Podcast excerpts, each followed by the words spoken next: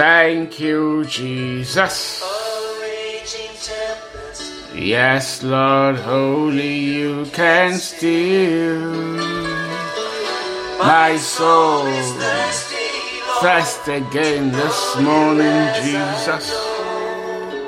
Lord, I am glad, I am excited to be in your presence again this morning to worship you because you are good and your mercies endures forevermore.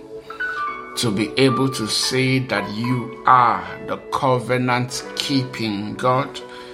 Yes, Father, you are the God who keeps covenant. You kept your covenant with Noah. You kept your covenant with Abraham, with Isaac, with Jacob. You kept your covenant with the nation of Israel. And then with Moses, you kept your covenant with David. And Father, you have kept your covenant with us in Christ Jesus. We give you all the praise. Thank you, Lord, because you have regard for your covenant.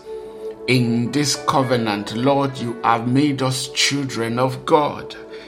In this covenant, Father, we are able to cry out, Abba, Father. So, Lord, we worship you. We give you all the glory. We give you all adoration in the mighty name of Jesus. Lord, as we spend this time in your presence to read our Bibles and to learn in your presence, Lord, speak to us once again. Let your words resonate in our hearts and let your name alone be glorified. In Jesus' mighty name we pray. Amen. All right, let me say a big welcome to everyone joining in to devotion this morning. I am Murphy Eyenike. We continue our study, yes, our study of the gospel. We are doing an harmony of the gospel study. We've been reading through the synoptic gospels Matthew, Mark, and Luke, and then, of course, the book of John. A big thank you to everyone joining in today. Uh, thank you for the kind words, for the encouragement. I sincerely appreciate them. God bless you. Hallelujah. All right, so we continued. Yesterday we stopped on Luke chapter 17 we read up to verse 37 where Jesus said, Where there is a dead body, the vultures will gather. So we move on to Luke chapter 18, and from here the, the, the harmony will start again.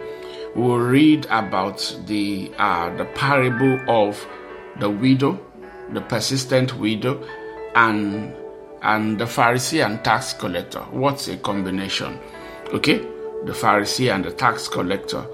We'll study on, we'll read on the doctrine of divorce, the doctrine of divorce, and then we'll read about Jesus blessing the children. Okay, so that will be take us from Luke chapter 18 to Matthew chapter 19 and Mark chapter 10. And if we are able to, we will touch on the rich young ruler.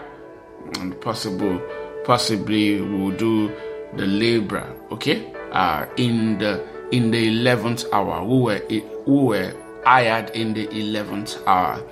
All right get your bibles. Let's start from luke chapter 18 this morning. It says uh, from verse 1 then jesus told his disciples a parable to to show them that they should always pray and not give up they should always pray and not give up. Um, one of the most controversial statement my my uh, theology professor ever ever pronounced, ever came out of his mouth, was that Jesus never conducted prayer meetings with his disciples. that he never prayed with them. He would go and pray, but he never prayed with them. And um, it was it was a deep study that day because we were just throwing scriptures at him right, left, and center, you know, but we were eventually not able to prove that Jesus had prayer prayer meetings with his disciples. Okay? No. Okay? He taught them to pray. He told them to pray. He even prayed in their presence. Um, the only time you could have said maybe something close to a prayer meeting almost happened was in the Garden of Gethsemane. And even dead, the disciples didn't pray, they, they were sleeping. Okay, so you will answer, maybe you try and find the answer. Why? But that's not what we're doing this morning. Then Jesus told, told his disciple a parable to show them that they should always pray and not give up. So it's not that Jesus did not count prayer as important or Jesus did not want them to pray. This is a parable on them being persistent in prayer and then he taught them how to pray. Verse 2 says, He said, In a certain town there was a judge who neither neither feared God nor cared what people thought. And there was a widow in that town who kept coming to him with the plea, Grant me justice against my adversary. Grant me justice against my adversary. For some time he refused, uh, but finally he said to himself, Even though I don't fear God or care what people think, yet because this widow keeps bothering me, I will see that she gets justice so that she won't eventually come and attack me her. Okay, so there are versions that says that uh, she will not, uh, a continual coming will not wear, weary me or wear me out. In other words, Jesus is saying, be persistent, continue to ask. Okay, so I have met people who say, ah, but Pastor, does that not, you know, is that not opposite to faith? My asking and asking again, does it not sound as if I do not believe that God has answered my prayers or God has heard my prayer. Um, okay, so you might have a point there, um, but I think the most important thing is to remember that prayer, the purpose of prayer, is not asking. Okay? Yes, Jesus said, Ask and it will be given to you. But the purpose of the first essential purpose of prayer is not just asking, making requests to God. It is a relationship. It is an opportunity to talk to your father. Okay? And so, in talking to your father, you have you are back again this morning. You are talking to your father, and the request you made, you have not seen yet. I don't think it is out of point to say, Father, I hope you didn't forget you were supposed to send that in the mail or to say thank you, thank you for sending it in the mail. I heard that uh, it left already and it's on its way. Okay, very important. Okay, so that's what we should do in prayer. Be persistent, be consistent, and when it comes to persistence, you know that there is the part where there is continual, like this woman and there is the other part that is fervent okay because the the the judge feared both the fact that the part that presses into the presence of god. Okay? In prayer we must have both consistency and fervency. Hallelujah. He says lest you know she won't eventually come and attack me. Six and the lord said Listen to what the unjust judge says. And will not God bring about justice for his chosen ones who cry out to him day and night? Will he keep putting them off? Obviously, no. Will he keep putting them off? I tell you, he will see that they get justice and quickly. However, when the Son of Man comes, will he find faith on the earth? Hmm. big questions, questions, uh, difficult questions that Jesus asked and didn't answer, and no one bothered to answer. When the Son of Man comes, will he find faith on the earth? Will he find people being able to pray and press into the presence of God? Ah, someone will say, if he came today, he will find my faith. Will, my own faith will still be in him. He will know I still trusted in him. Yes, he will find faith in the in the earth. All right, the next parable is the parable of the Pharisee and the tax collector, from verse nine to to some who were confident of their own righteousness and looked down on everyone else. Jesus told this parable, and I'm telling you, I have never understood this concept in human nature where you are able to disregard everything that you are i'm not saying that you you did no. I'm saying everything that you have because you are a sinner and i am a sinner. You are able to disregard everything that you have and point fingers at others. Okay? You are willing to hold people's people's feet to the fire and demand a recompense, de- demand a repayment. Okay, for for the, for the little, it's human nature, and it is wicked. Yes, it's what we do. Forgetting that, ah, if God held us to the same standard, how many of us will stand? How many of us will stand? I dare say, not one one person on this earth will stand but for the sacrifice, the blood of Jesus shed on the cross of Calvary. And so it comes to this thing also about righteousness. You will meet people holding people's feet to the fire. You are this. You committed this sin. How could you? How could you do this? Why did you do this and everything? And I'm wondering, God in heaven, who sees all things, will be looking and like, do these guys think I'm foolish? Okay, so my pastor taught me, Pastor Sam Adeyemi taught me and warned us on this thing very, very early when we in ministry. He said, Look, listen, guys, when it comes to look, righteousness and look, it's Christ, is what Jesus finished on the cross. And so none of us can can really, none of us can boast, and none of us should boast. Okay, but whenever you ever come to the point where you you feel like you want to boast a little, hey, remember that you are standing by grace. Whenever you come to the point where you feel you should expose other people's other people's feelings, other people's sin, remember that you are standing by grace. And he taught us that look, he, he, he found that in ministry that those who do that eventually their own oh log of wood it's found out. The log of wood that is sticking out of their eyes is eventually found out by everyone. Because god then removes the veil uh, because they yes now they were exposing other people let's see so jesus told this parable okay to quiet those who like putting confidence you know, in their own righteousness and look down on, on everyone else. Jesus is not saying that we shouldn't have confidence in our righteousness, but it's a different thing to have confidence in your righteousness in Christ.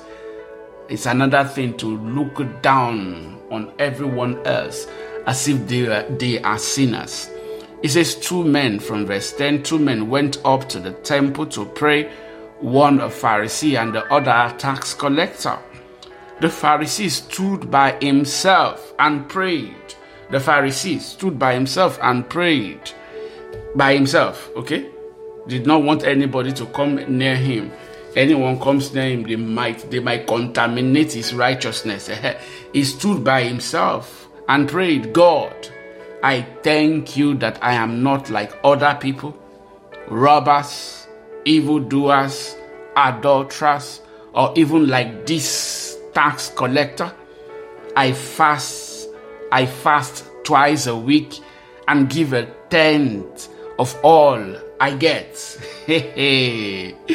Say, but the tax collector, the, but the tax collector stood at a distance. He would not even look up to heaven, but beat his breast and said, God, have mercy on me, a sinner. So let me tell you the truth. Eh? The Pharisees had his own sins. And his own sins eh, were likely more than this tax collector. He didn't just know. By his own standard, what he is measuring with, you see, you saw it there, right? Aha. I thank you that I am not like other people. He's looking at role, role play, robbers, evildoers, adulterers, sins people commit most times physically. What about the sins in the heart that no one is seeing? the sin of pride that he is obviously expressing here. He doesn't realize that one, that God can see that one. the sin of double standard. He doesn't know that God can see that one. Okay, so he's just he's God is just watching him. So he says, uh, the man said, God, have mercy on me, a sinner. And verse 14, Jesus says, I tell you that this man, rather than the other, that the, the tax collector, rather than the Pharisee, went home justified before God. So if both of them were to die today, whoa, many of us will be shocked. Because when we will get to heaven, we will not find the Pharisee there. Yes, even though he had been somebody in our own eyes who was, you know, clean, good, a giver, fast, you find him in church. Yeah, his sins were very many. Uh-huh. Pride was one of them. Jesus says it was the tax collector that went home justified before God. Say, for all those who exalt themselves will be humbled. All those who, who, who, who exalt themselves, they will be humbled. And those who humble themselves will be exalted. Hmm. okay, yes. Lesson for Pastor Sam Adeyemi. All right, so let's move on. Let's move on. Let's do a parallel, okay, of of this little study. So please go to go to Matthew chapter 19 Matthew chapter 19. Let's look about this teaching on on on divorce and other things that Jesus talks about, but majorly on divorce. Matthew chapter 19, then we'll read we'll read Mark chapter 10, Matthew chapter 19. Divorce. So when Jesus had finished saying these things, he left Galilee, he left Galilee and went into the region of Judea. Remember that this part of our studies are about the period when Jesus was in Judea. From Galilee, he went to Judea, and from Judea, he went on to Jerusalem, where he would eventually die. So, yes, it says he left Galilee and went into the region of Judea uh, to the other side, to the other side of the Jordan. Large crowds followed him, and he healed them there large crowds followed him and he healed them there. Some Pharisees, eh, they've been following him oh, right from Nazareth, from Galilee. Okay, they've continued following him. Some Pharisees came to him to test to test him. They asked, "Is it lawful for a man to divorce his wife for any and every reason?" That's that's a wicked question. That's a wicked question. Okay? it's a question with a motive. They said for any and every reason. So, can he divorce her for because the food was not sweet this morning? Can he divorce her for you know for coming late from because she went out for any and every reason? Okay? So, obviously they wanted to trap Jesus. Now, Jesus' response, verse 4 Haven't you read? He replied, that at the beginning of of the beginning, at the beginning, the Creator made them male and female. In other words, made them into a pair, male and female, and said, For this reason, a man will leave, will leave his father, will leave his father and mother, and be united to his wife, and the two will become one flesh. Obviously, that's Genesis chapter 1, right? God making them male and female is Genesis chapter 1 verse Genesis chapter 1 verse uh, verse 27. But that part where the Bible says a man shall live, that's the last verse in Genesis chapter chapter 2 verse 24. A man shall leave his father and his mother and be joined to his wife, be united to his wife, and the two will become one flesh. He says, So they are no longer two, but one flesh. Therefore, what God has joined together, let no one separate. What is Jesus saying? Jesus is not encouraging divorce. It's as simple as that. Because they said, Can he divorce her for any reason? Jesus is saying, From the beginning, God's intention was not for marriage breaking up, couples separating. No, He created them in pairs, male and female. Okay? and he intended, he said, look, he said, um, so they are no longer two, but one flesh. He has made them one. Therefore, what God has joined together, let no one separate. Okay? So that settles it. But the Pharisees will not give up. Why then, they ask, did Moses command that a man give his wife a certificate of divorce and send her away? Okay? So, you might want to go and read why Moses allowed this with the children of Israel that they could they could give their wives a certificate of divorce. Okay, you can find it in Deuteronomy. You can read it up in Deuteronomy chapter 24, for example. Okay, so but that's not our focus this morning. Why did Moses permit it? That was what they said. They said, Why did Moses command that a man give his wife a certificate of divorce and send her away? Jesus replied, Moses permitted you to divorce your wife. In other words, permitted. You guys were so stubborn. You wanted your way. And he didn't want to be fighting you guys in the wilderness. So he permitted it. He said, Moses permitted you to divorce your wife because your hearts were hard. But it was not this way from the beginning. I tell you that anyone who divorces his wife except for sexual immorality and marries another woman commits adultery. Okay? It's as simple as that. What can we learn from this doctrine? God does not like divorce. It's as simple as that. God does not want us separating just for what any reason. Okay? No. Uh, God does not want that. Even sexually, sexually morality, yes, it's possible to forgive one another on that. Okay, so God does not like divorce. It's as simple as that. The disciples said to him, hmm, verse 10, if this is the situation between a husband and wife, it is better not to marry. So, my one of the things I take from here is that I, I don't understand. Jesus said that okay, don't separate for any reason because what God intended was that they should be they should be together, they should be united as one. Okay, and now they try to rope him again and say, okay, why did Moses permit, permit us to be able to just give our, our wife a written note and say, I divorce you? And Jesus said, look, it was not so from the beginning, okay, except for sexual immorality, okay, a man should not leave his wife. The disciples, oh, the disciples, oh, not the Pharisees, oh, the disciples, they said in verse 10, if this is the situation between a husband and wife, it is better not to marry. Does that make any sense to you? Does not make any sense to me. Okay? So it meant that at this point in the Jewish culture, they were breaking their marriage right, left, and center. All you had to do to cancel your marriage today is to, to write a written note. I divorced this woman because the soup that she cooked, there was too much salt in him, in it. Signed, Murphy Eyenike. That's the end of the marriage. Wicked people. So Jesus said, No, that was not God's intention. And sadly, we have done we have gone full circle. We are right there.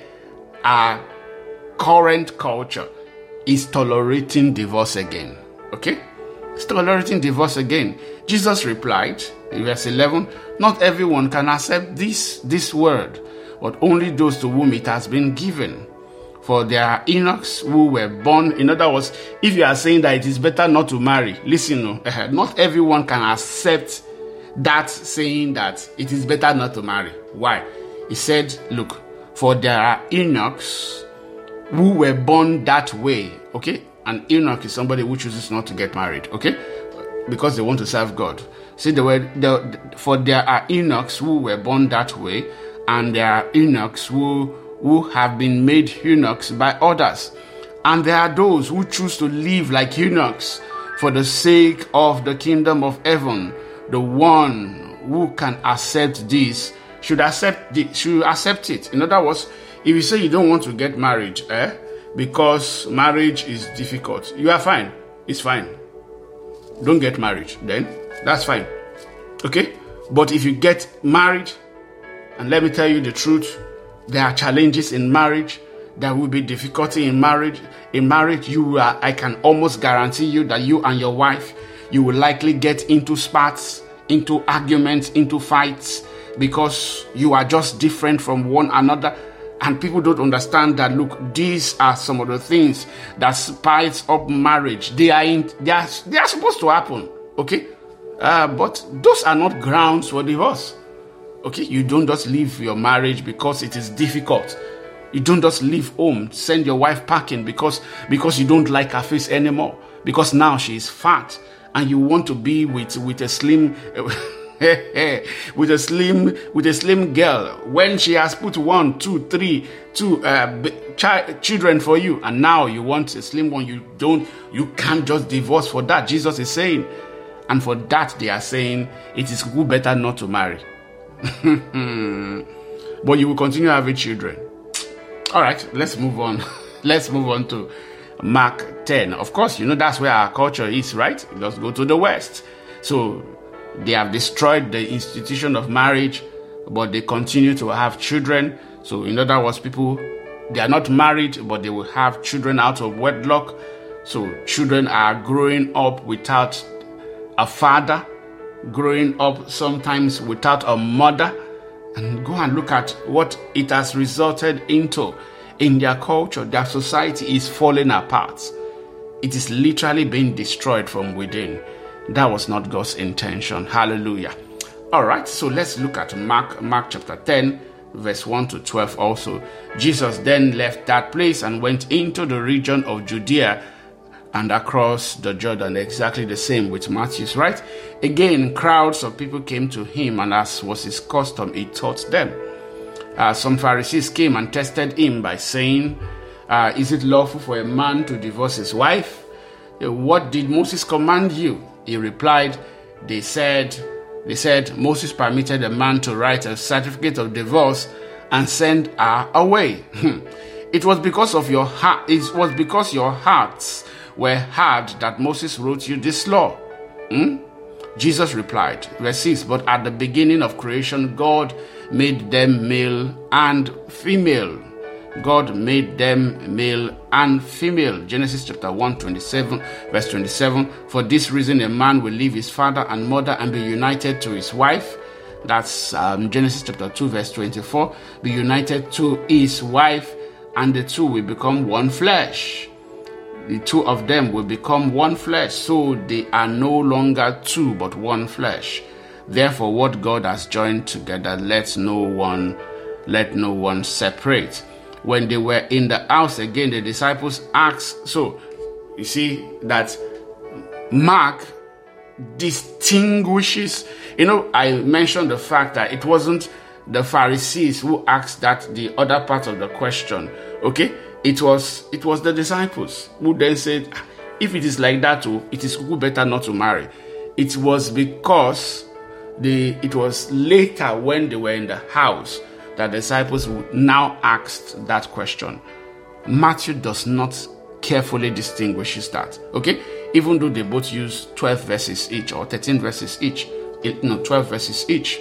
So, when they were in the house again, the disciples asked Jesus about this. He answered, Anyone who divorces his wife and marries another, another woman commits adultery against her. And if she divorces her husband and marries another man, she commits adultery. All right, so that's that. Let's go back to Matthew chapter. Let's go back to Matthew chapter 19, where we we were reading earlier, and continue reading. Let's read as many uh, of the other stories. Oh no, we'll read their parallels, okay? We'll still read their parallels. We'll just come back. We'll come back to Luke chapter 10. Um, so Mark chapter 10, and then of course we will have Luke chapter 18. 18. Not sure we can read all of this, but let's start. Let's start from verse 13 to 15 the little children that came to Jesus. Then, G- then people brought little children to Jesus that's, I'm reading Matthew chapter 19, verse 13. Then people brought little children to Jesus for him to place his hand, his hands on them and pray for them. He says, But the disciples rebuked them. Jesus said, Let the children come, the children come to me, and do not hinder them, for the kingdom of heaven belongs to such as these. When he had placed his hands on them, he went on from there. Okay, so the next story that will come after this will be the rich and the kingdom of, and the kingdom of God. But let's just read the parallel. Let's read the parallel in both in Mark and Luke. So go back to Mark chapter 10.